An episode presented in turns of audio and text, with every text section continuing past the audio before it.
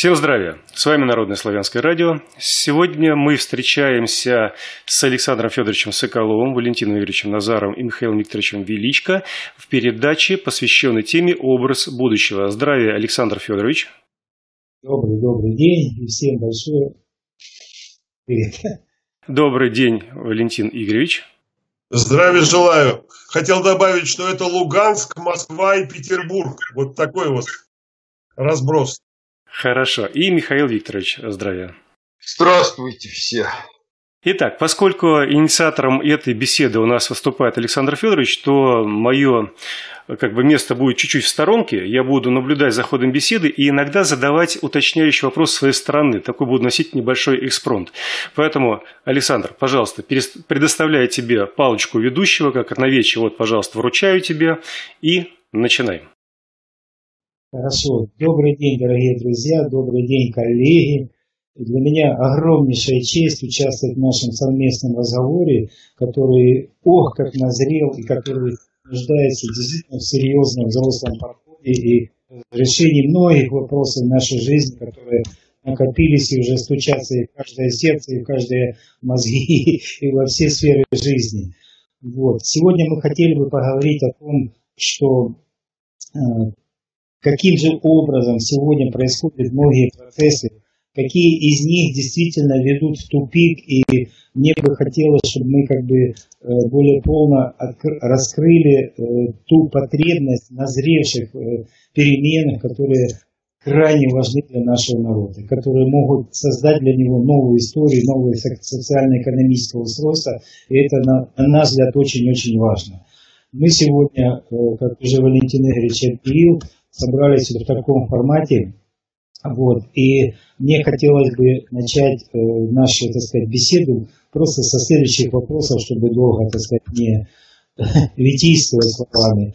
Э, сегодняшняя система, которая сложилась у нас э, в обществе и в социальных отношениях, э, в общественном устройстве, мировоззренческих каких-то вещах и, естественно, в самой экономике, уже всем достаточно ясно становится, что назрели огромнейшие проблемы, они нуждаются в решении. Но вот в чем проблемы, какова их острота, мы очень часто ну, как бы не, не совсем даем себе труда понять. Просто чувствуем на своих местах о ухудшении уровня жизни, о многих вещах, которые нам хотелось бы изменить, но вот такой системный, емкий взгляд, который бы нам позволил обозреть всю картину целиком, очень редко кто себе позволяет. И мне кажется, наш разговор сегодня может нас приблизить к пониманию процесса, происходящих и в истории, и в наше время в частности. Мне бы хотелось вот на первом этапе предоставить слово Михаилу Викторовичу Величко.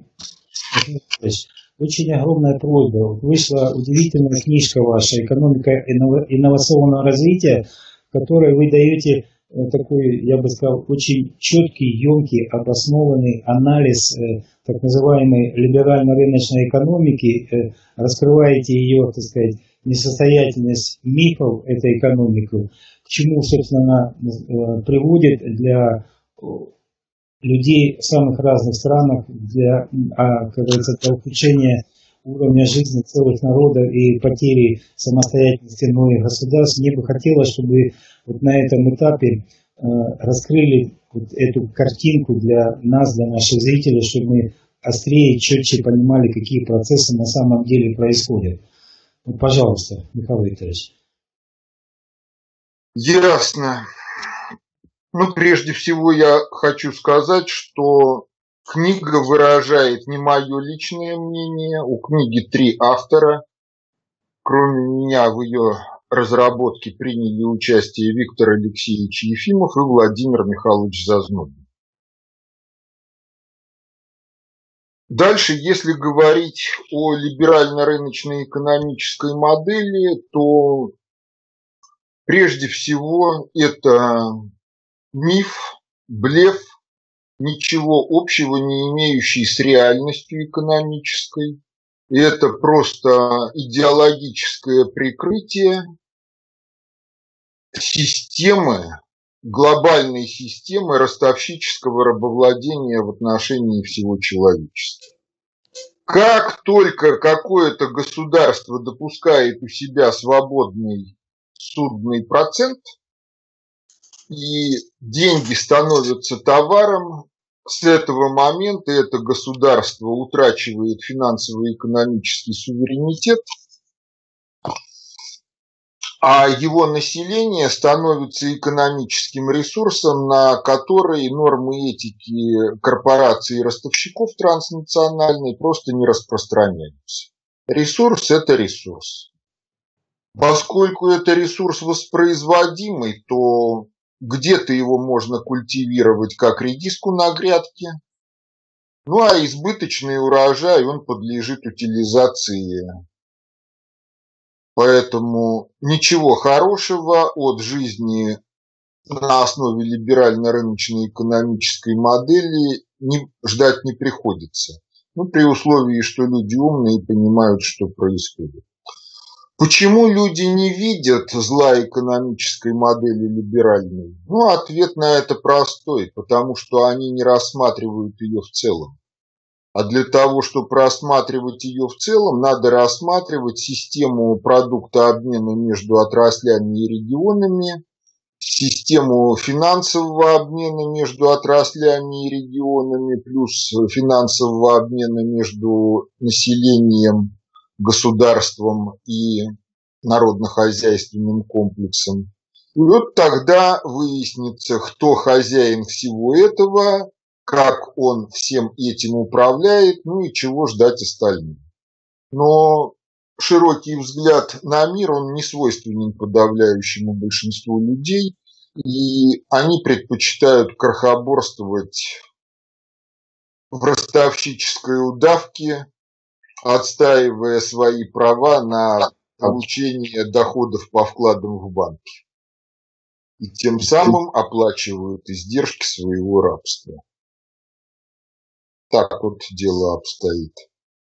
То есть вот когда вы, э, Михаил Викторович, говорите об вот этих э, ресурсах, как инструментах и так далее, вроде как бы звучит как ну, абстрактное понятие, но когда подумаешь о том, что это касается все-таки живых людей, которые вот эта система нивелирует неизвестно во что, то, конечно, уже не, не, не до какого-то у меня просто волосы дыбом встают, когда вот эти все ну, факты.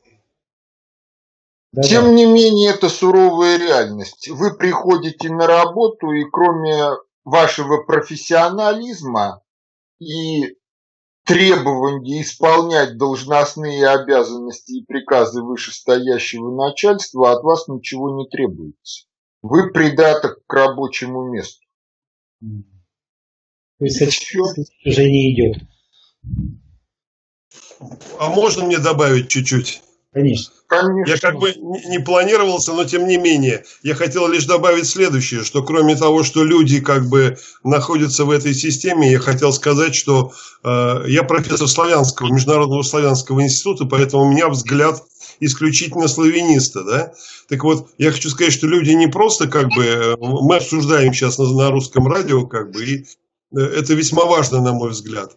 Дело в том, что все люди, они принадлежат, кроме того, что они похожи на своего папу и маму, они принадлежат к своим национальностям и несут в себе генотипически закрепленно э, те черты и свойства, которые свойственны этим народам.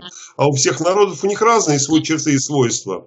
Так вот, в данном случае, когда мы говорим о пороках и язвах капитализма, э, следует уместно сказать, что эти, э, вот это устройство, устройство финансовое, оно свойственно для западного мира, для англосаксонского мира. Вот как оно там получилось, это отдельная тема. Но в данном случае я хочу сказать, что все неустройство, которое мы видим в России, в славянских народах, вот это угасание экономики, общественной жизни, вот это безнадега, что дальше-то будет? вот эта неясность перспектив, оно проистекает от того, что мы у себя в своем общественном устройстве, в своей экономике, экономической практике, мы взяли чужие рецепты, мы стали жить по англосаксонским мировоззренческим установкам. А в чем они состоят? Загрязи ближнего, обогащайся кто может, кто не обогатился, тот лох, подтолкни слабого, самое слабое звено вы надо выявить и затоптать. Вот какие англосаксонские правила. Это никогда не было свойственно нашему славянским мировоззрению, ментальности. И ровно поэтому сегодняшняя передача, почему мы здесь собрались, ровно поэтому, чтобы опять найти самих себя, вернуться к самим себя, мы вновь обретем уверенность, будущее.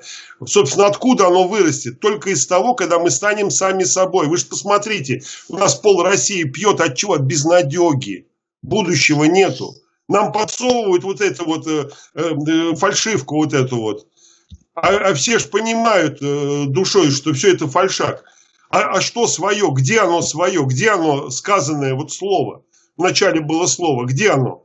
Вот мы для того и наговариваем все это, чтобы совместно, соборно, все вместе прийти к пониманию, что мы есть народ, мы историческая общность. Из глубины веков идем, и нам свойственны определенные вот эти мировоззренческие основания. К ним надо возвращаться. Вот об этом и разговор. Спасибо. Хорошо, хорошо.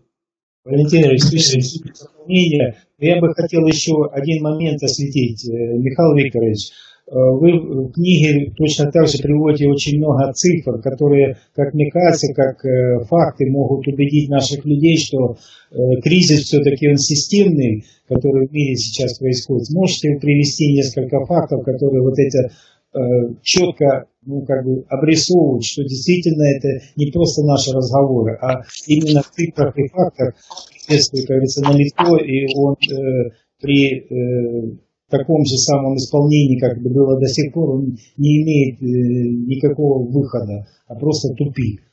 Пожалуйста, несколько фактов такого рода. Ну, пожалуйста, несколько фактов. Факт первый. Посередь Тихого океана здоровенный остров из мусора, плавающего. Площадь в несколько территорий Франции, плотность мусора до 5 килограмм на квадратный метр и более повсеместно сокращается площадь лесов, исчезают биологические виды. Ну а вы представьте вот такую ситуацию, что напрочь исчезли пчелки. Что будет? Пчелки это основ... один из основных опылителей всех цветковых растений. То есть дальше крах биосферы, частью которой является человек. А то, что в посткатастрофической биосфере будет экологическая ниша для одичавшей обезьяны вида Homo sapiens, это вопрос не гарантированный.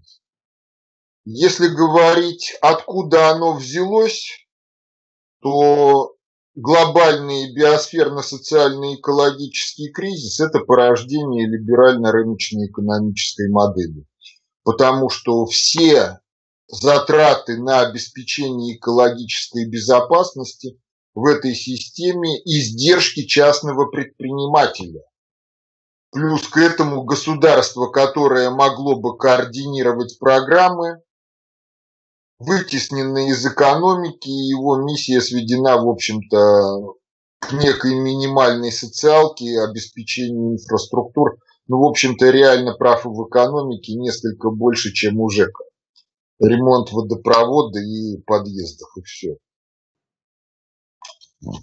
А кроме всего прочего, либерально-рыночная экономическая модель, работая на рост прибыли частного предпринимателя не обеспокоена проблемой удовлетворения потребностей общества и государства в продукции. Поскольку рынки переполняются продукцией, то встает вопрос искусственного стимулирования спроса. Пожалуйста, культ моды и умышленное занижение ресурсных характеристик практически всех видов продукции. Фактически либерально-рыночная модель генерирует гонку потребления без смысла и пользы, которая является ведущим фактором порождения экологического кризиса. Ведь посмотрите начинку современного автомобиля и начинку автомобиля 50-х годов. В общем-то, ничего принципиально не изменилось. В основе лежит та же фундаментальная наука, которая была создана в конце XVIII в XIX веке. А что меняется? Меняются формы. И если, допустим, победа в умелых руках могла служить 40 лет, то современный «Жигуль» начинает ржаветь через месяц после выезда из салона. И если с точки зрения наших потребителей это порог АвтоВАЗа, то с точки зрения Мерседеса, БМВ и Тойоты это лидер мирового технического прогресса и до такого падения качества ни Мерседес, ни Тойота, ни БМВ в настоящее время в их социальных условиях ну, опуститься не могут. Но они бы очень хотели, потому что это генерирует спрос на новые автомобили и обеспечивает постоянную прибыль. Понятно. Ну и если учесть, что мировая финансовая система э, все больше и больше подминает под себя и собственность, и так называемое дутое наличие средств, э, все, все меньше семей обладает все большим количеством собственности, то это уже тоже такой показатель, который говорит, что будущее кроме как э, вот этот ресурс э, производственный или еще какой-то, у него просто нету. И все люди теряют, так сказать, смысл человека как э, того, что природа создана для совершенно другого рода развития. Это, конечно, печально. Мне бы хотелось, друзья, чтобы мы немножко характеризовали еще на фактах и примерах обострения этого кризиса у нас в стране. Вот э, Валентин Игоревич очень часто встречается э, в Москве с теми же э, аналитиками, как Хазин, тот же Катасонов и так далее, и так далее. Мне бы хотелось, чтобы вы привели несколько фактов о том, как этот кризис коснулся нашего русского мира. Да плохо он коснулся русского мира на самом деле. Значит, если смотреть платежный баланс страны, то Россия истекает финансами, истекает все последние годы. Об этом хорошо говорит Слава Жуковский, аспирант Катасонова. Э, значит, э, по некоторым подсчетам, значит, вывезены из страны от 1 триллиона до 3 триллионов. Э, это только по платежному балансу. Вне платежного баланса является вывоз собственности. То, что у нас, как говорит депутат Госдумы Евгений Алексеевич Федоров, 90 93% э, всей собственности уже зарегистрировано за рубежом, она уже не наша. Все эти Роснефти, Газпромы, они все откредитованы за, э, за рубежом. А чтобы аккредитоваться, надо положить под залог свои акции. Вот. Общий суммарный корпоративный долг э, превышает где-то 490 миллиардов долларов, корпоративный, не государственный. Ну, что касается государства, здесь Валентин Юрьевич Катасонов хорошо рассказывает э, о том, как э, наш Минфин доблестный занимает деньги под большие проценты, чтобы тут же разместить их на Западе под малые проценты. Министр Силуанов рассказал, что у него 2 триллиона лишних денег в профицитном бюджете, которые срочно надо вывести за рубеж. При этом как бы нам повышаются налоги, повышается пенсионный фонд. Вот, э, ну, то есть мы видим всю эту красоту, это факты, я излагаю факты. Вот. Здесь как бы и к аналитикам ходить не надо сильно. Вот. Но я хотел сказать о другом. Значит, э, действительно, это, все эти факты, они характеризуют современный финансовый капитализм. Вот э, два профессора из МГУ, Бузгалин и Колганов, они издали э, монографию «Финансовый капитализм», который показал, что со времен Карла Маркса за 150 лет капитализм изменился до неузнаваемости. Как сказал э, Бузгалин, сейчас не нужно производить джинсы за 10 долларов. Ими заполнен весь мир. Сейчас важно производить креативные дырки на этих джинсах, чтобы продать эти джинсы за 3000 долларов. Сейчас экономика все больше превращается в экономику креативных дырок. То есть вот тогда, когда Маркс сказал, что деньги – это самовозрастающая стоимость, с его точки зрения, сына Равина, это, наверное, было бы правильно и единственно правильно – Но кроме того, кстати говоря, Карл сказал, что кроме этого есть еще и восточный способ производства. Другое дело, что он был ему не интересен. Однако этот восточный способ производства – это и индустриализация по Сталину, это э, реформа Дэн Сяопина и Неп Ленина, это японское чудо, это вот современная Корея, Южная Корея и Вьетнам. Это все как бы ему не интересно, как бы, вот. А вот ровно этим как бы занимаемся мы, и вот ровно к этому мы, возвращаясь к нашим истокам, вот русским мировоззренческим истокам нашего русского мира, мы предлагаем вот этот опыт позитивный. Вот, начать изучать, перестать молиться на эти креативные дырки, на это, не, на это потребление ненужное и специально нам навязываемое.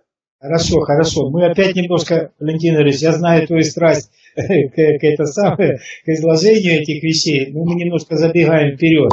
Э, Михаил Викторович, вы что-то можете добавить по поводу вот этого кризиса, который у нас происходит в русском мире, его э, признаков, чтобы было понятно, что нам отступать ну, некуда?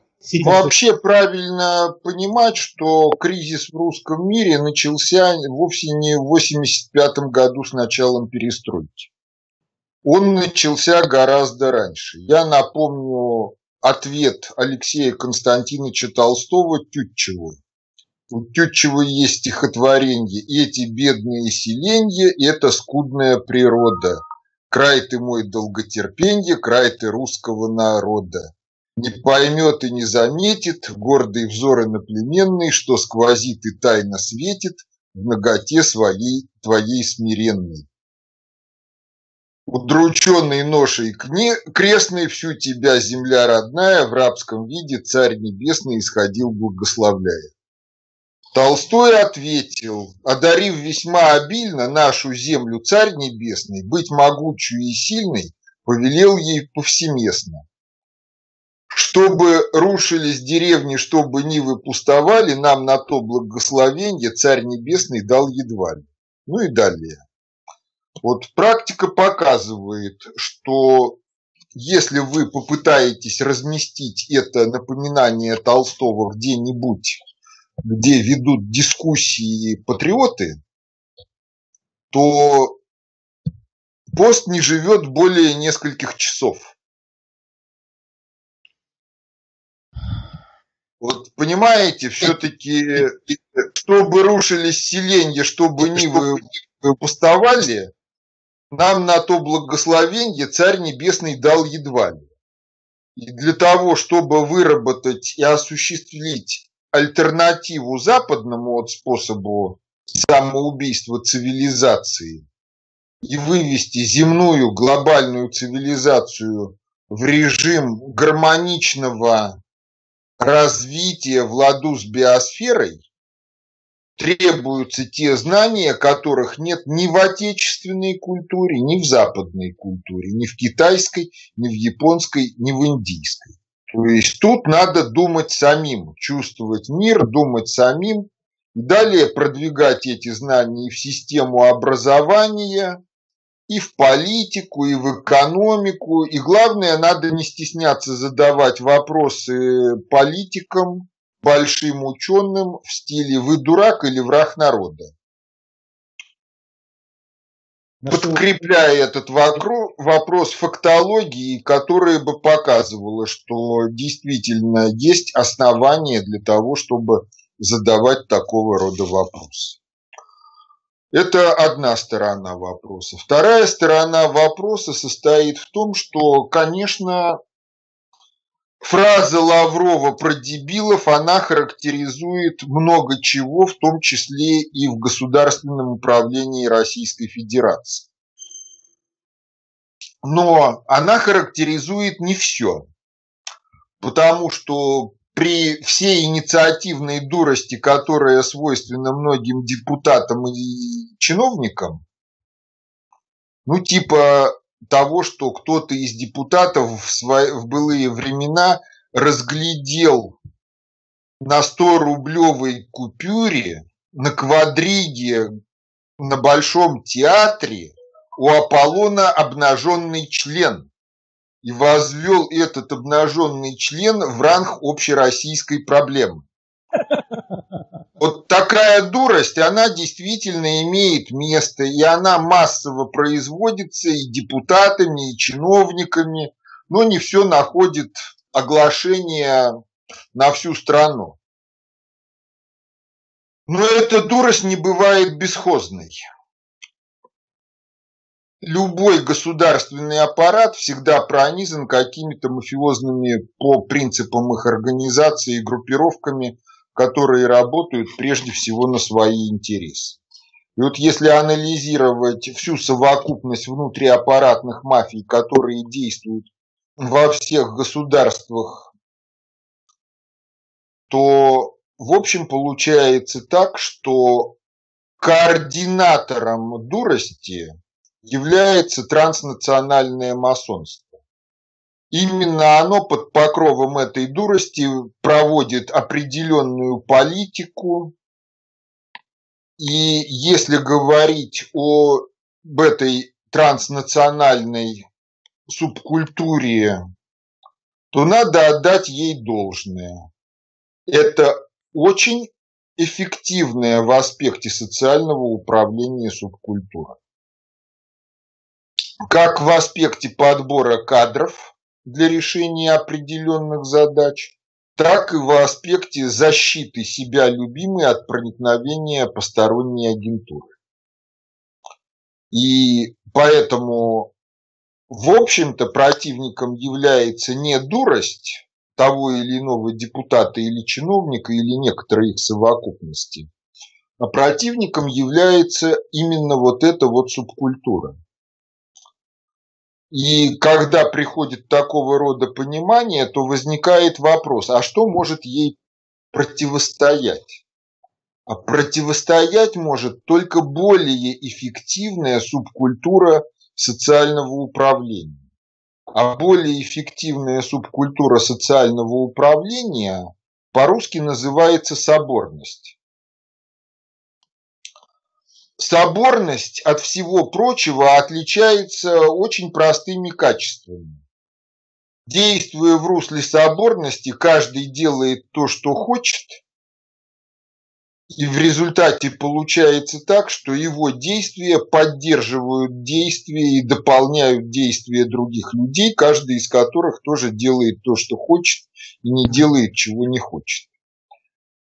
И все это множество людей действует без внутренних конфликтов. Ну, тогда возникает вопрос, возможно ли это, и если возможно, то как? Да, возможно. Как возможно? Ну, при условии, что все участники руководствуются совестью, а не своекорыстными интересами. И поддерживают в пределах соборности определенную этику, ну, которая не свойственна этике никаких мафиозных группировок и армейских систем.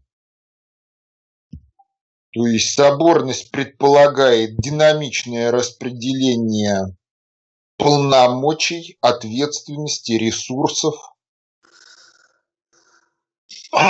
Но ее надо научиться создавать, воспроизводить, расширять.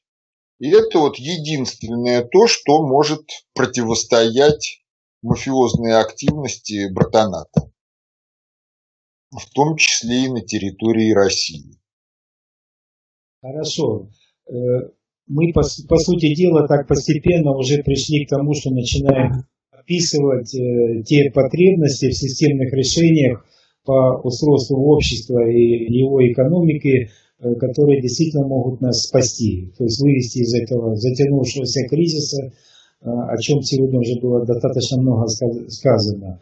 Так вот, все-таки Э, Валентин Игоревич и э, Михаил Викторович, на ваш взгляд, э, кроме того, что мы сейчас описали, так называемую соборность, которая характерна для русского мира, какие еще системные решения желательно, так сказать, нам рассмотреть, понять и планомерно вводить в жизнь, что, на ваш взгляд, еще может быть э, таким выручающим нашу жизнь фактором?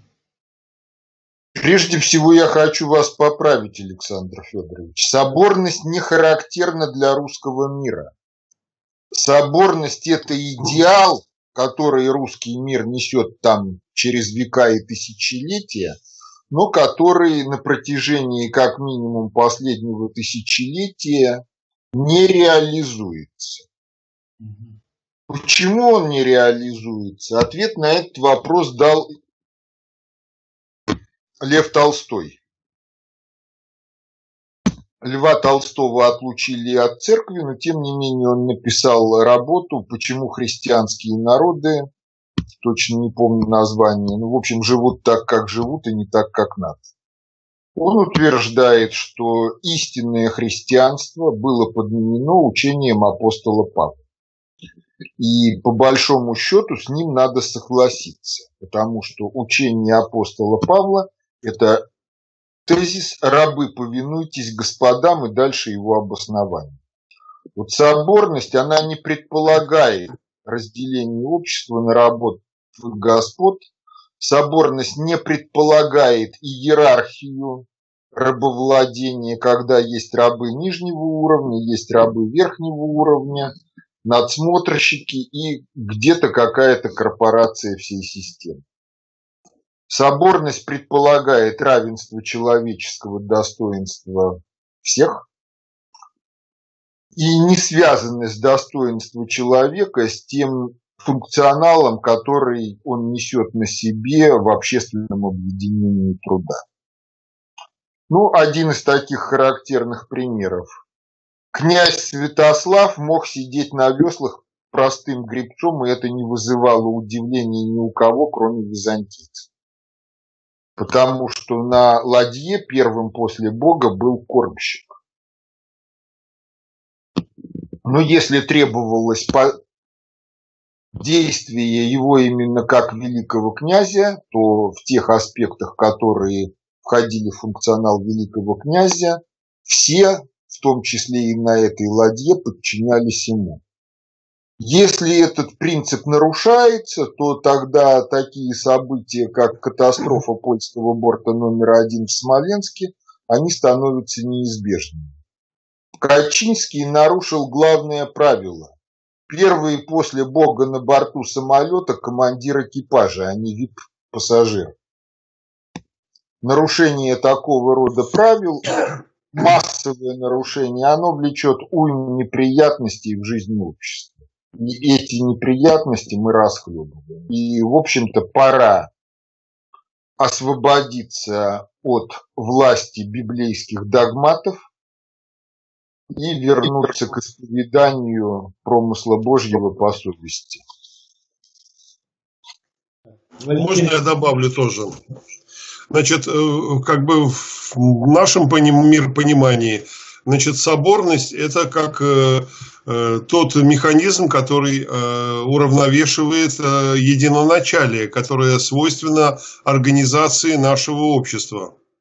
Вот сейчас только что прошли выборы по всей стране Российская Федерация, где больше 60% опять набрала Единая Россия. И вот вопрос, значит, западные либералы будут говорить, что это извечная рабская покорность русского народа, который Э, значит, вот таким образом, э, над которым власть делает эксперименты, а он ее, значит, поддерживает. Ничего подобного. Значит, еще раз повторяю, значит, это свойство нашего народа, который всю жизнь тем, всю свою э, историческую жизнь только тем и занимался, что осваивал огромные пространства. Вы же не забывайте, что на среднерусскую равнину наши прапредки пришли полторы тысячи лет назад со стороны, вот то, что сейчас Польша, Саксония, вот, они освоили ее. И, собственно говоря, в повести временных лет и написано, что первыми городами, которые были поставлены, был э, значит, Новгород, э, был Изборск и по Ипатьевской и Лаврентьевской э, спискам разные были города на Старой Ладоге. Ну так уже тогда наш народ пришел, уже ставя города, а не с деревьев спустился вот, и организовывая это пространство. Так вот, для таких задач, которые потом развернулись в освоении Сибири, Дальнего Востока, на Аляску там, и Русскую Америку до Калифорнии, вот, э, вот для, для того, чтобы решать эти задачи, нужно было иметь, естественно, единоначалие наш народ, он е, единоначален. Когда э, э, первому среди равных, все в Господе равны, действительно. Справедливость – это главное присущее русским людям качество и мировоззренческое основание всего построения. Так вот, когда первому среди равных вручается права княжить, князь раньше был не полноправный хозяин, а это был воевода, это начальник дружины. Так вот, уравновешивалась ему действительно соборность, когда люди могли собраться, вынести э, недоверие князю со всеми для него тяжкими последствиями. Вот, к слову сказать, э, хочу напомнить, вот э, либералы очень любят Петра Первого, при котором 40% населения сократилось в России. Так вот, он на, на самом деле, даже он, кстати, назначая генерал-губернатора Гагарина Сибири, да, он потом как бы его же и повесил. Вот вам, пожалуйста, примеры единоначалия, слово и дело Господне, когда оно э, по результатам дел. Таким образом, я о чем хочу сказать, что соборность не сама по себе, что мы взялись за руки и стали хороводом ходить, а соборность на дело, на дело, на какое-то большое общее дело. Так вот, чтобы это общее дело у нас с вами появилось, надо прекратить нам молиться на обогащение, обогащайся кто как может, да, любой ценой, а понять, в чем смысл, вообще говоря, нашего общественного развития. Это самое главное. По Аристотелю, что так, цель всегда одна. Цель одна. Все остальное это задачи. Так вот, мы не определились с целью общественного развития. Что это есть цель общественного? Ради чего эта соборность у нас с вами? Что собираемся? Что, делить будем? Или бабло делить? Или что делать-то? Вот, так вот, вопрос э, с целью общественного развития. Значит, целью не может быть ни обогащение кучки социальной какой-либо, ни там диктатура какого-нибудь социального класса там над всеми остальными. Это все фигня и фикция. Это все склока внутри социума, склока внутри народа. Вот. То, о чем сказал Михаил Викторович, что пора жить в гармонии с природой. Это то, о чем говорили космисты, о чем говорил академик Вернадский. Он говорил о том, что главная задача человека – это не грызть ближнего, а жить в гармонии с окружающей природой. Вот э, таким образом, значит, целью общественного развития в понимании русского народа, в понимании, вот как мы формулируем это, э, значит, ученые славянских, э, славянской академии, славянского института, целью общественного развития создание всей полноты условий для воспроизводства народа, народа Российской Федерации, сложного в своей этнической составляющей сущности. Вот все народы, которые сейчас есть, надо создавать условия для воспроизводства каждого из них. Вот в этом и состоит цель вообще, не обогащение кучки и не диктатура какого-нибудь там одного над другими. Вот тогда и соборность будет понятна, для чего она. Что собрались-то? Спасибо. Я хотел, уже сразу перешли к следующему вопросу. Э, я хотел бы еще, Алексей, ты у нас здесь? Я хотел бы, э, ты выразил по поводу потребности в переменах. Как ты видишь это, эту часть нашего беседы? Как я вижу в потребности перемены? Да, да, да. Угу.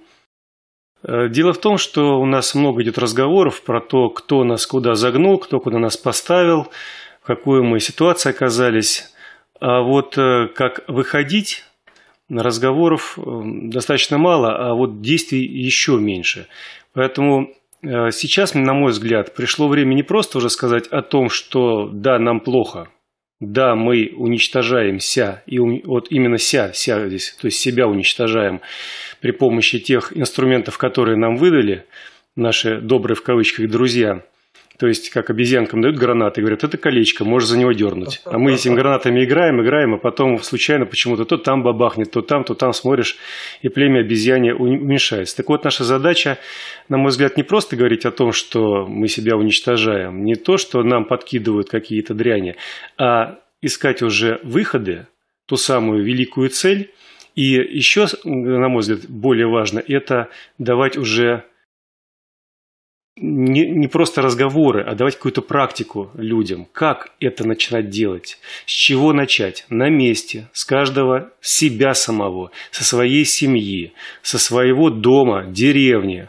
Ну, не знаю, раньше миром называлась община. Вот община мира, переходить уже на какие-то региональные такие взгляды, большие объемы, и в конечном итоге вот строить ту самую соборную державу не с точки зрения того царя, который передавал по наследству, как монархия, а с точки зрения державы, самой державе, вот именно народа, вот, ну, вот о чем мы сейчас говорили, соборности, чтобы ну, вернуть тот и статус, и тот уровень жизни, да и вообще саму жизнь к тому э, необходимому нам качеству, и образу, который, в общем-то, всем нам близок и знаком. Поэтому мне бы хотелось побольше уже вносить практических заданий, может быть, для э, мозгов наших слушателей, зрителей, практических каких-то примеров, с чего можно начинать. Вот этого сейчас крайне не хватает.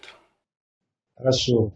Ну, мы, по, по сути дела, как раз и подошли к тому моменту в результате нашей дружной беседы и общего понимания, что действительно вопросы назрели, и ох, ох, как назрели, и потребность в этих переменах действительно стучит в сердца каждого неравнодушного человека. И перешли к целям и задачам.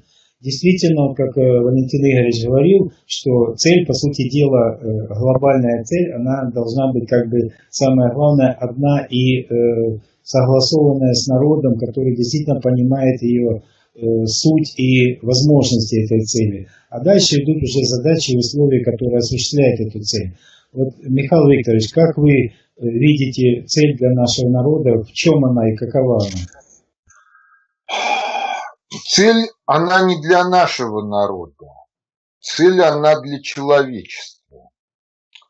Но русская культура вот в аспекте понимания проблематики человечества, она при всех пороках нашего образа жизни, она передовая. Почему передовая? А потому что никто не за пределами России не в состоянии сформулировать то, что сейчас скажу я.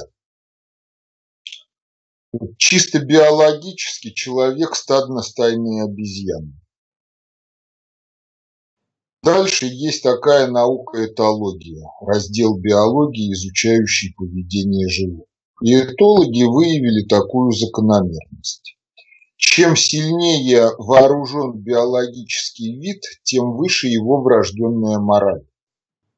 Ну, это метафора своего рода, но суть дела сводится к тому, что во внутривидовой конкуренции сильно вооруженные виды не применяют приемов, которые они же применяют при обороне и нападении на охоте и защите от охоты. Во внутривидовой конкуренции применяются другие приемы, которые не в состоянии ни покалечить, ни убить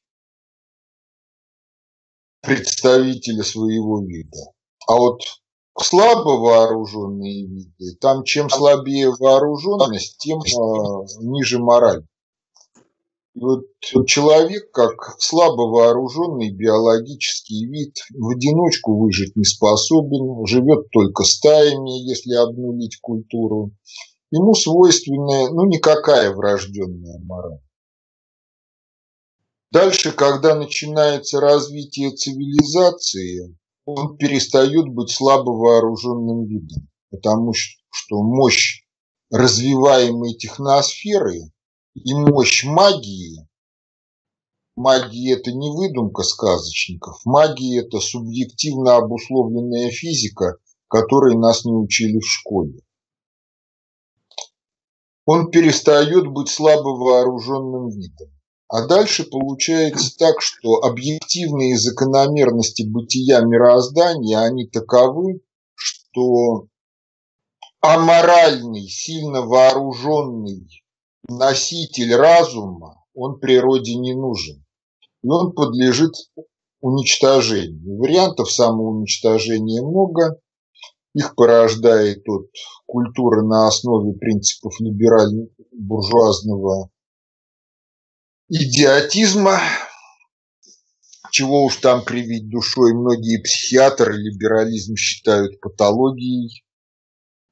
Вот. А альтернатива самоубийству – это все-таки человек станет человеком и реализует тот потенциал развития, который дан свыше этой человекообразной обезьяне.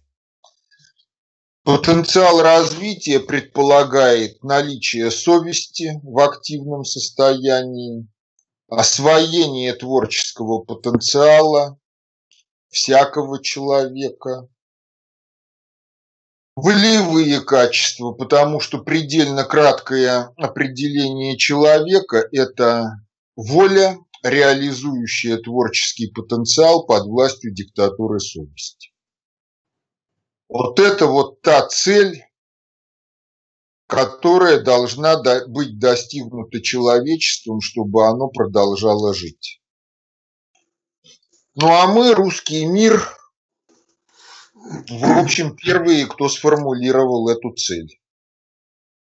И мы первые, кто начал создавать научно-методологическое обеспечение достижения этой цели.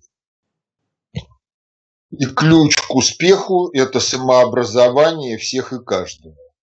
То есть по приходе с работы мы не сосем пиво и не смотрим телевизор с его бредятиной, а мы работаем на эту цель самоотверженно, искренне по совести, и все будет хорошо. Э, понятно. Так.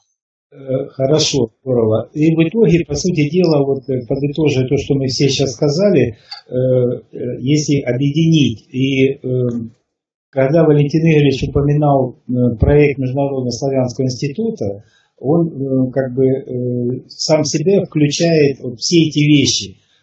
И получается, что мировоззрение, высоконравственное, моральное, так сказать, устои общества, которое абсолютно правы, надо действительно выпестывать, воспитывать, заниматься образованием. Это, э, пожалуй, одна из самых главных задач, которая стоит перед нашим обществом. Но еще есть то, что должно создать условия для этого такого развития и всестороннего, так сказать, вот этого подъема такого э, народа, его сознания, его мировоззрения и так далее. А э, сказать, инструментом, который создает эти условия, является в данном случае экономика. То есть они как бы предельно взаимосвязаны, эти вещи. Вот. И я бы хотел э, как бы объединить э, то, что мы все вместе сказали, как цель развития, общественного развития, как мне видится, и учитывая, допустим, и наш опыт здесь на Луганщине, который очень непростой в это время, цель общественного развития Э, это прежде всего создание полноты условий для возрождения и воспроизводства высокоразвитого народа во всей его полноте, из поколения к поколению. Вот. Вот мне, мне видится таким образом. И э, я, по сути дела, выразил обобщенное мнение того, что мы обсуждали. И мне бы хотелось э, вот еще что, э, по силу уже перейти немножко к вопросам практическим, связанным ну, условно говоря, с экономикой, которые как раз и создают эти условия для развития решают многие из, из поставленных сегодня вопросов.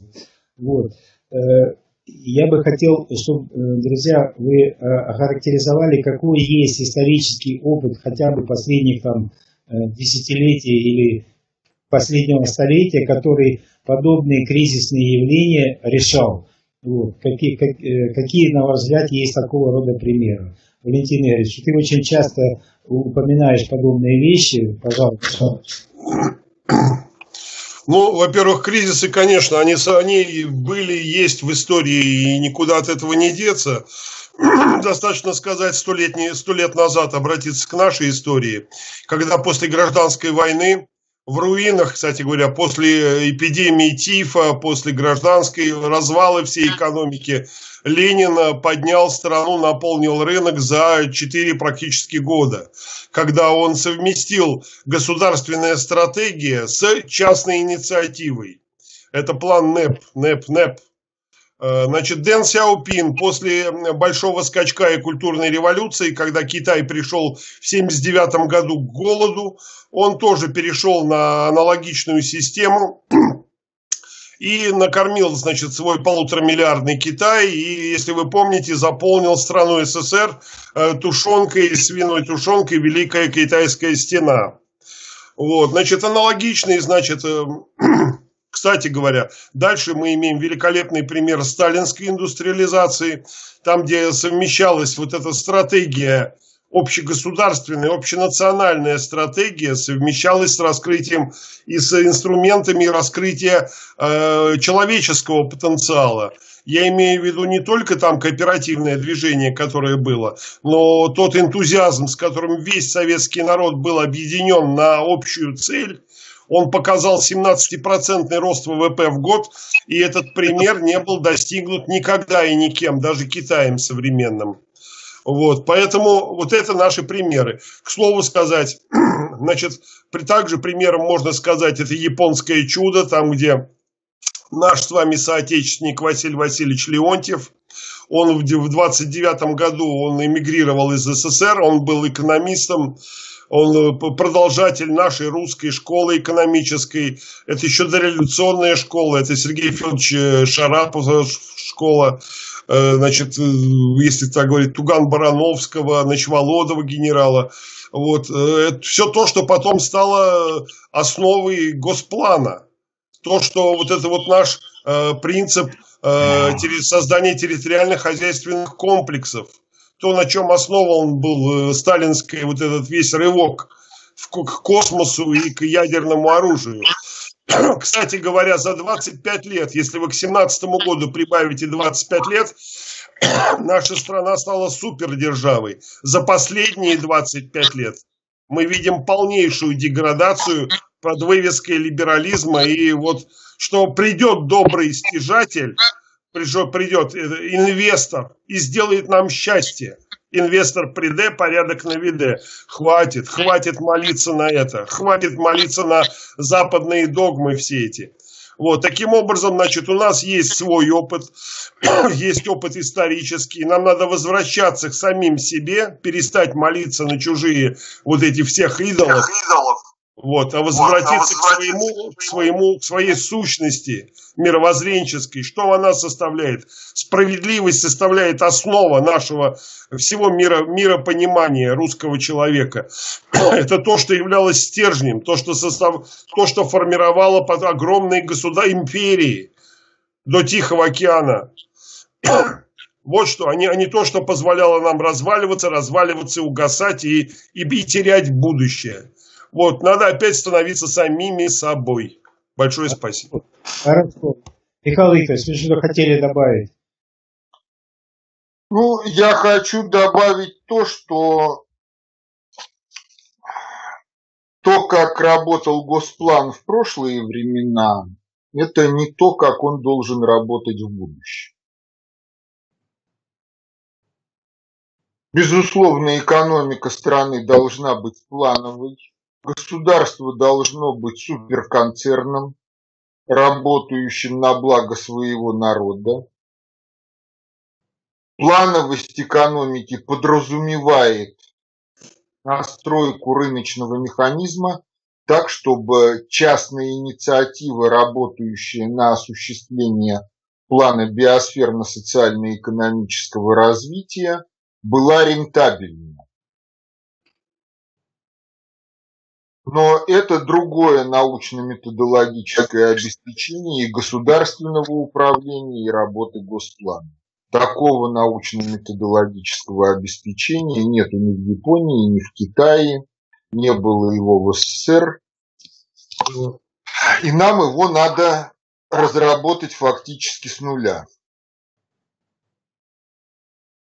Внедрить его в систему образования – и дальше оно должно стать нормой для государственного. Тут я не могу с вами согласиться. Дело в том, что у нас был и Побис Кузнецов, у нас был э, академик Глушков, был э, наш кибернетик Ведута, то есть у нас были целые школы, школы. И если бы Хрущев не пошел на поводу э, харьковского э, профессора юриспруденции э, Либермана, то мы бы не получили тот госплан, который потом выродился в, в этот самый вал, когда стало все считать по валу. Рубль, рубль стал фикцией, мы все стали врать, мы создали систему вранья. СССР рухнул от того, что была создана система вранья. Пран, как это, пароль отзыв, план по валу, вал по плану. Стали производить супердорогие телевизоры, которые ломались по 4 раза в год. Вот, вот он результат. А если бы пошли той, той дорогой, которая предлагалась, системой АГАЗ, когда, ну тогда это требовало создания электронно-вычислительных центров. Тогда не было таких суперкомпьютеров, как сейчас. Ну сейчас это можно все воспроизвести и сделать. Все это было. Мы стояли на развилке в 61, 59-61 году.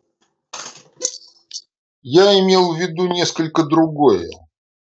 Я имел в виду то, что планирование должно все-таки учитывать и биологические закономерности, что было не свойственно системе планирования СССР. Нам ну, нужно качественное иное планирование. При всем при том, что делали Виктор Михайлович Глушков, делали другие, не было сказано главного. Прескурант финансовое выражение всех ошибок самоуправления общества. В идеально работающей экономике цены для конечного потребителя так или иначе нулевые. Если нет понятия о том, в чем выражается вектор ошибки управления, то адекватно управлять невозможно. Это одна из многих ошибок научно-методологических советского периода. Вот. И нам ее надо преодолевать, потому что система управления экономикой, она, безусловно, будет некоторым образом опираться на балансовые модели. Что-то из опыта прошлого она в себя интегрирует, что-то воспроизведет заново, и разовьет, но это будет принципиально иное научно-методологическое обеспечение государственного управления, планирования экономического развития и управления экономикой. Прошлое научно-методологическое обеспечение не в состоянии решить те задачи. Но мы уже в другой ситуации находимся. Можно я продолжу? Да. Алаверды. Значит, как раз вот с этого момента, поскольку я вот, э, Александр Федорович, он в курсе, я за 15 лет создал такую корпорацию в новых условиях капитализма. Мы сейчас живем в условиях капитализма. Планировать сейчас что-то, мечтать о Госплане бессмысленно и глупо. Поскольку Россия встроена в мир хозяйственной связи, Значит, наш бюджет формируется в основном от таможни, от экспорта, поэтому грезить о госпланах и железном занавесе нам сейчас преждевременно, ни к чему. Хотя все к этому опять идет. Усилиями Трампа. Вот. вот. Так вот, на самом деле, в современных условиях капитализма вот реализовать всю эту красоту возможно. Причем это делают не то, что вот сейчас я вам что-то вот пытаюсь придумать и навязать. Даже я вам скажу, я видел аналог такой э, на Аляске, там, где э, решались проблемы территории, там, где считался не бизнес-план одной там э, завода, фабрики, там живопырки какой-нибудь, а территории, территории. В чем наша сила была СССР и в чем была сила госплановская, что мы считали территорию, чтобы народ, живущий здесь, народ это не просто э, грязь под ногами начальников, а это во-первых, главнейший фактор производства – Это первое. То есть он должен быть сыт, здоров и образован. А и кроме того, это еще и главный потребитель. То есть опираясь на собственные вот эти вот рынки локальные, это то, что Дэн Сяопин опора на собственные силы. Вот так вот, на Аляске, например, там на северном склоне ровным счетом эти задачи решает корпорация регионального развития. Arctic, Arctic Slope Regional Corporation. Ездил, смотрел, можете вы... В Америке есть капитализм, и решаются эти задачи. Так вот, этими новыми формами, о которых вы, Михаил Викторович, совершенно правильно говорите, вот как раз и являются вот именно эти формы, не может быть сейчас исполкомов Совета народных депутатов, но могут быть корпорации регионального развития. Поэтому, когда Александр Федорович спрашивает, что же нам делать, как же нам в этой безнадеге жить, выворачиваться, вопрос об этом. А вы соберитесь, вы поймите, что в, на каждой территории очень много природных ресурсов, которые мы не используем. У нас сегодня вот приговор капитализму в чем? В том, что он не использует ресурсы, он уничтожает природу. Мы, значит, человек капитализма, он антагонистичен природе, он уничтожает ее. Так вот, мы, перейдя на гармоничное развитие, должны найти вот эту самую гармонию с смещающим ландшафтом именно программно-целевым методом. Реализовать программы может только никакой не индивидуал-частник, а только агент государства. Вот корпорации регионального развития должны стать ровно этим, реализующим программы развития. Но для этого нужно объявить цель, что эта цель не растащи все, что можно, не, не э, изнасилуй природу, а что-то другое. Мы уже дважды сказали, воспроизводство народа. Вот какой должна быть общая цель. Это мировоззренческий уровень. Это тот фундамент, на котором стоится базис экономики и надстройка общественных отношений. Это, это самое главное, это фундамент мировоззренческий. Вот, а пример такой есть, еще раз повторяю, лично я такую корпорацию создавал, за 15 лет создал, достиг хороших результатов, отдельная тема. Спасибо. Валентин Ильич, ну теперь все-таки хотелось бы э, хотя бы э, достаточно коротко охарактеризовать тот проект Международного славянского института, который был выработан на основе достигнутого вами в Сибири. Пожалуйста. Значит, в 2014 году, когда, когда значит, социальный котел на Донбассе вскипел, потому что тогда вопрос стоял вообще о выживании, тогда эти поезда дружбы из Галичан приезжали в Донецк, Луганск, и наводили ужас, заставляя всех значит, молиться Бандере и петь эти псалмы, гимны, значит, социальный котел скипел. Народ просто восстал, потому что стояла возможность просто резни натуральной. Но вопрос стал другой. Какое общественное устройство, общественно-государственное устройство будет?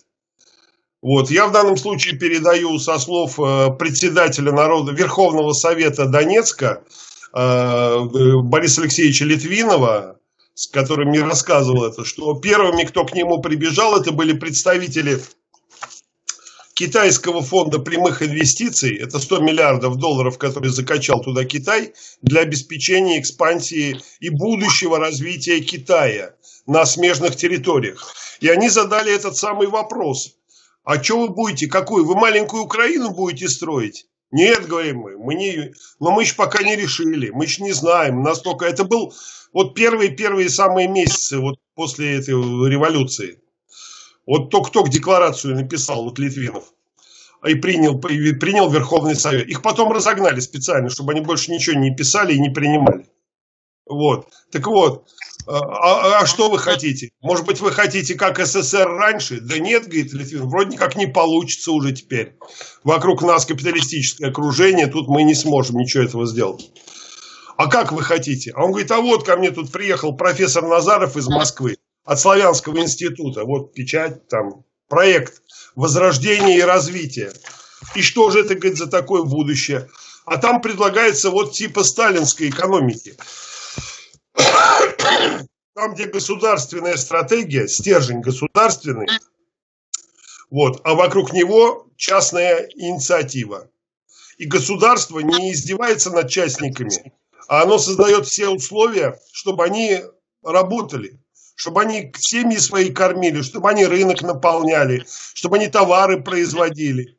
То есть государство, оно уже не на... Ведь Ленин же что сказал? Что такое государство? Это, говорит, инструмент подавления в интересах господствующего класса.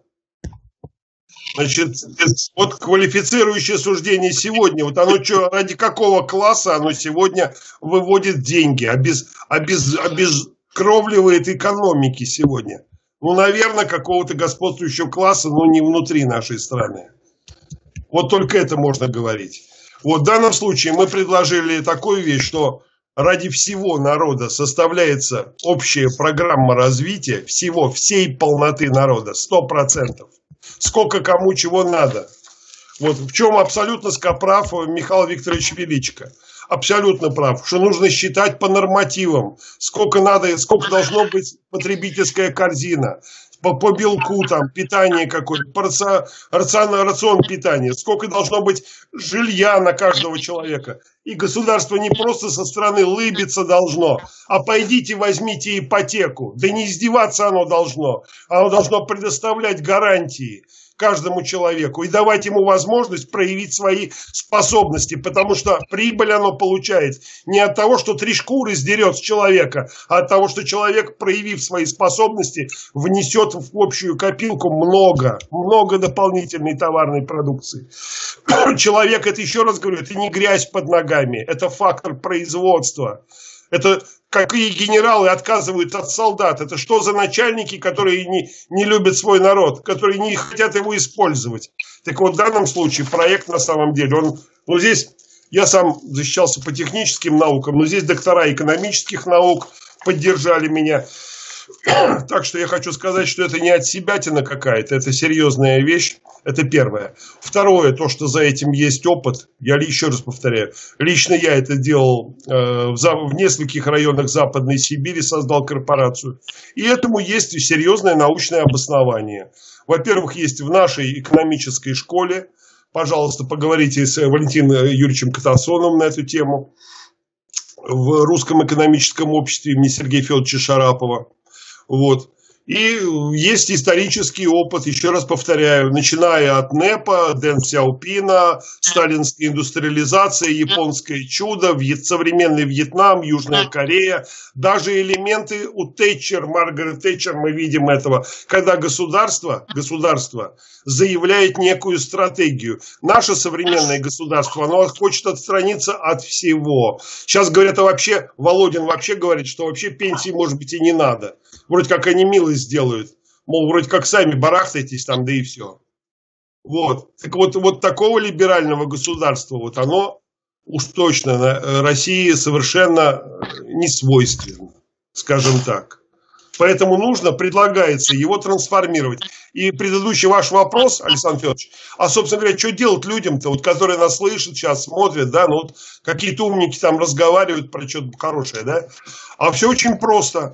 У вас есть э, парламенты, у вас есть вертикаль представительных органов власти, сельсовет, городской совет, районный совет, областной совет. Это думы, думы, думы, все виды этих советов. Есть э, Государственная дума.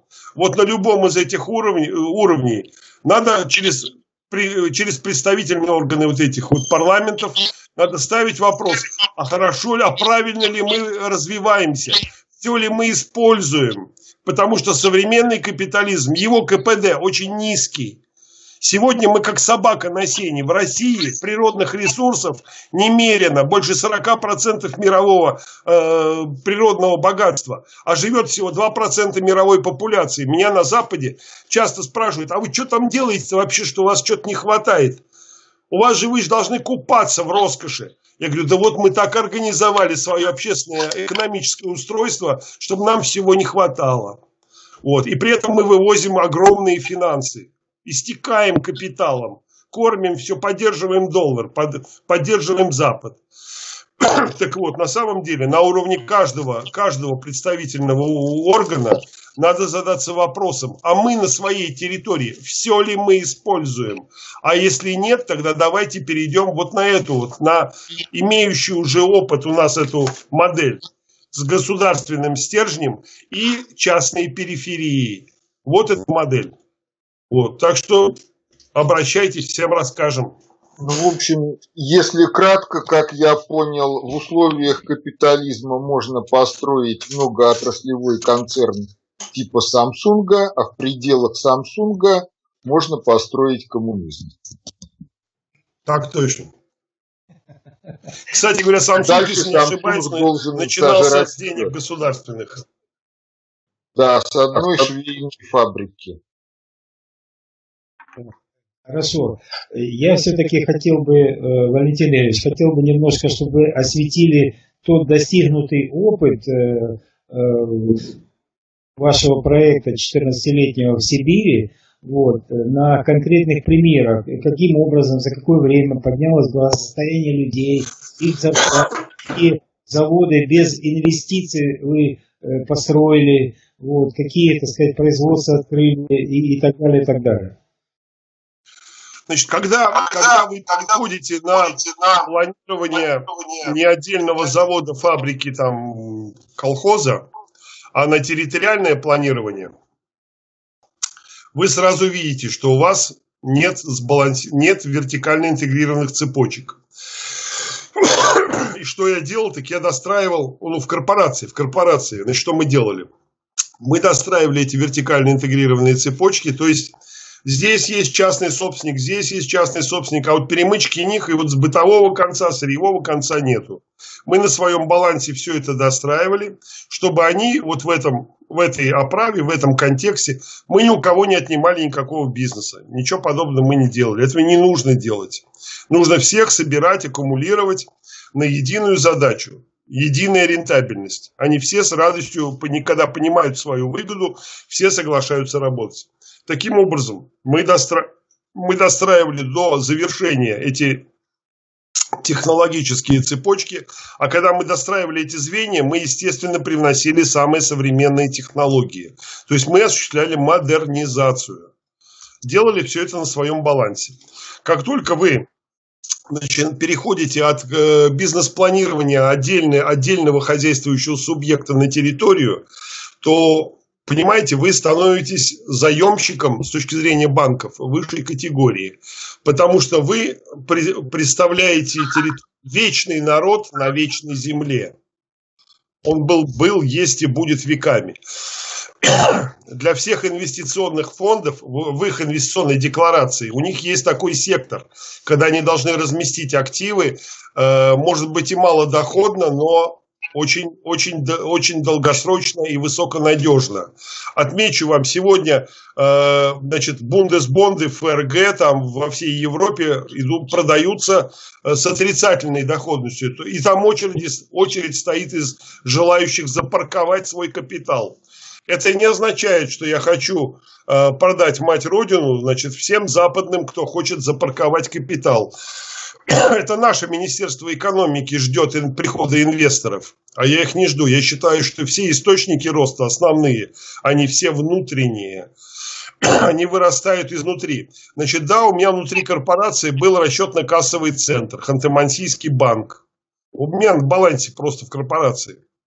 До 2004 года, пока потом это запретили. Вот. Ну, он отошел, но тем не менее он был у нас в, в нашей кооперативной связи. Сейчас это банк открытия, который вы слышите. Но я к нему уже 10 лет, слава богу, не имею отношения к этим скандалам. Вот. Он, он мог осуществлять кредитную эмиссию. Это территориальные деньги. Он мог финансировать вот весь этот хозяйственный э, вот, оборот территории. И кроме того, он был участником финансового обращения, мог привлекать любые деньги из внешнего мира, в том числе под поставки вот, этого, вот этих самых инвестиционных новых звеньев, которых нет у нас на, в наших технологических цепочках. Ну и последнее, когда вы начинаете территорию планировать, состоящую из нескольких районов, вы начинаете уже межотраслевую балансировку, то есть целенаправленно создавать те, те цепочки, которых никогда тут и не было. Естественно, только, только вот такой вот, э, такая корпорация может нести на себе такую стратегию.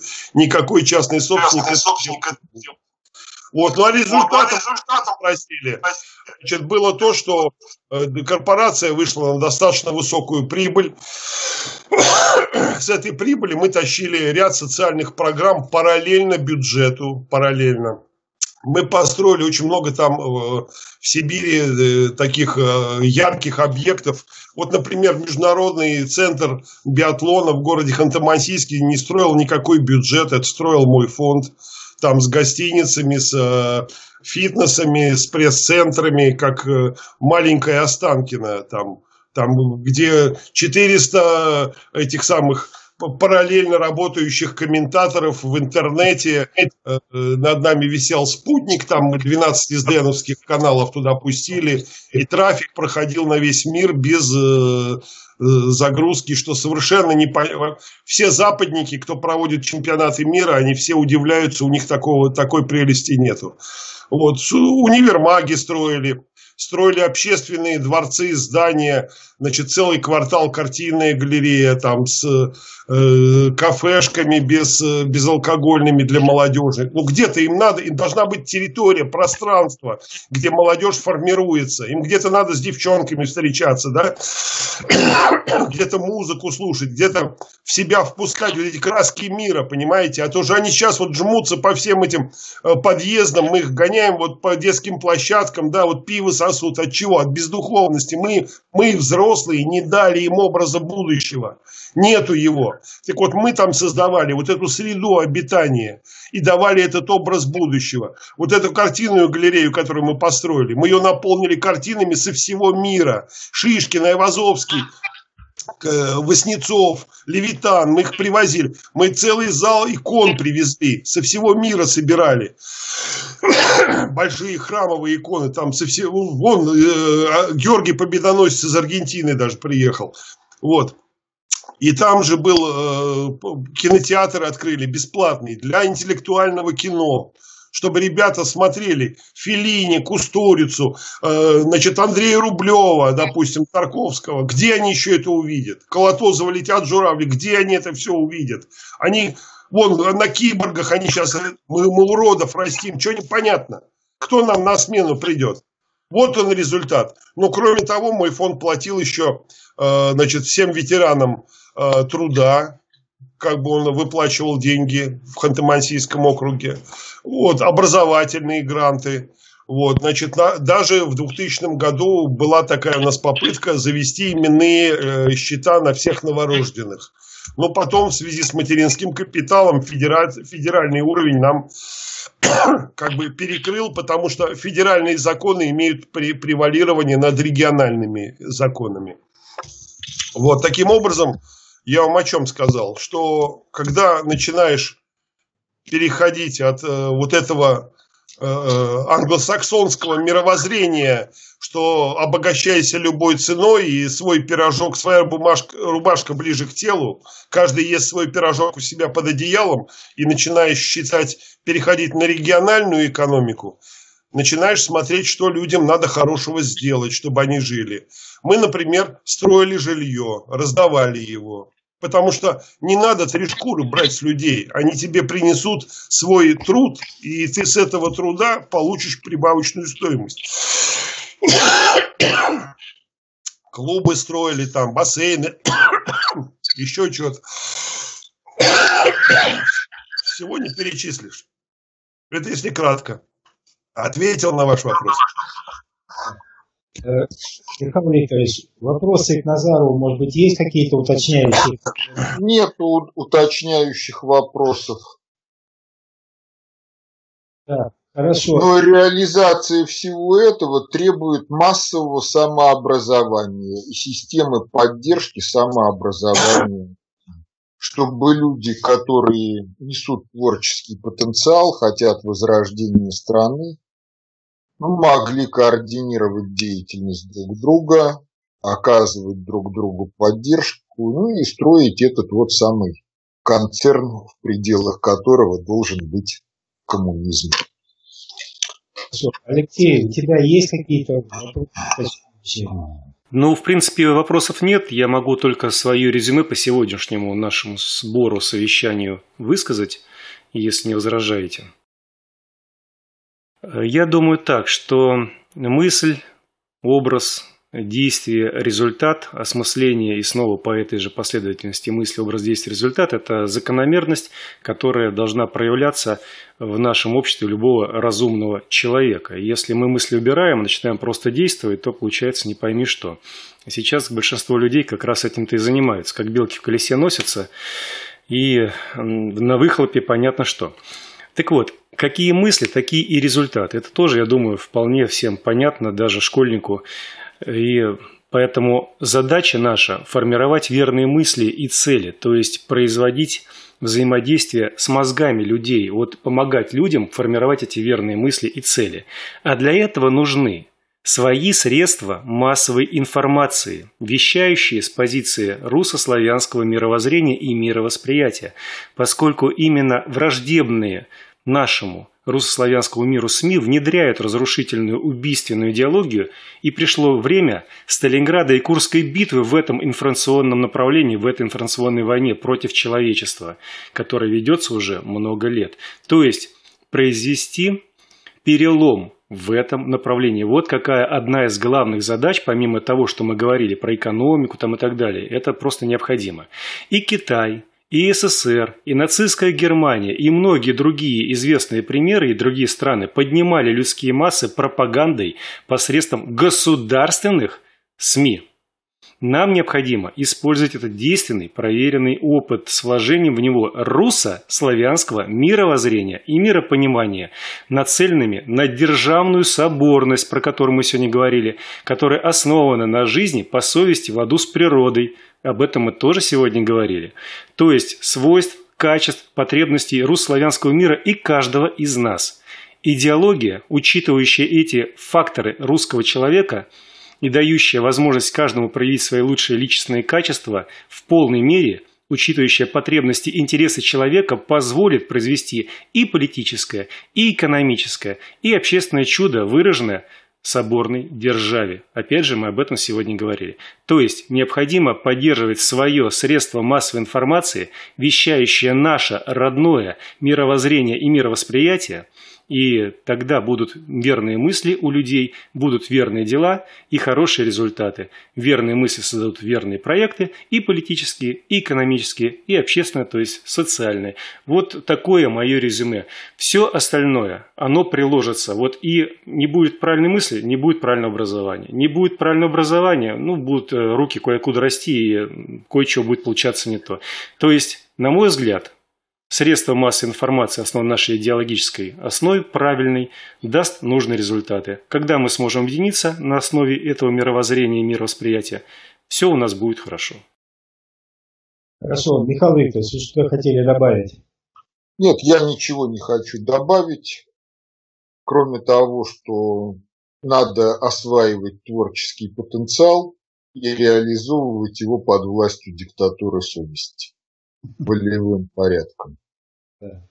Чем больше людей этим будет заниматься, тем лучше. Хорошо, здорово. Ну, друзья, я хочу как бы немножко подытожить э, очень коротко.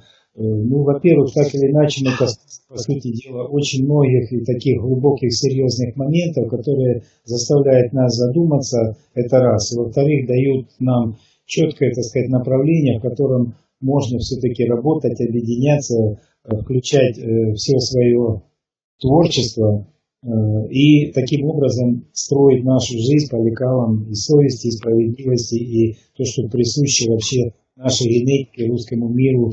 Вот. И э, работать на светлое будущее, когда ответственность наша всех лежит в том, чтобы один за всех и все за одного, и счастье всех и каждого. Это чисто ответственность, а не то, что сегодня принято в мире. Это первое. Второе, э, на многих ресурсах, в том числе и на э, ресурсе Народного славянского радио, есть подробные передачи, которые а, об этом же очень системно много рассказывают. Есть на наших ресурсах э, территориальные общины Луганской самоуправления, там эти вещи тоже очень подробно излагаются. Это просто где, где это все разыскивать.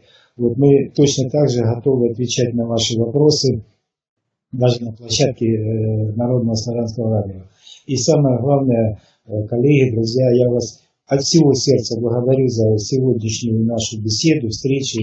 Я очень надеюсь, что она тронет сердца наших зрителей, слушателей, и э, так или иначе все вместе мы так сказать, создадим это пространство качественной информации, которая все равно сработает, и победа будет непременно за нами. Еще раз всех благодарю. Ну что ж, в заключение мне остается только напомнить, что сегодня мы встречались в таком нашем дружном тесном коллективе Михаил Викторович Величко, Валентин Игоревич Назаров, Александр Федорович Соколов и ваш покорный слуга Алексей Орлов, ведущий Народно-славянского радио, по совместительству главный редактор. Разбирали тему «Образ будущего». Много интересных примеров было сегодня представлено, интереснейшие мысли были высказаны мы постарались донести что-то вот такое светлое и доброе. Надеюсь, что это светлое и доброе проникнет в сердца наших слушателей и зрителей, и это позволит продвигать дальше то, о чем мы сегодня говорили, и создавать этот мир, наш славяно-русский мир, который, как было сегодня сказано, передовой и на основе наших мыслей и идей, я думаю, будет счастье не только для русских людей, но и для всех, кто живет на нашей земле. Желаю вам всего самого доброго. До новых встреч, друзья мои. Увидимся и услышимся. Быть добру.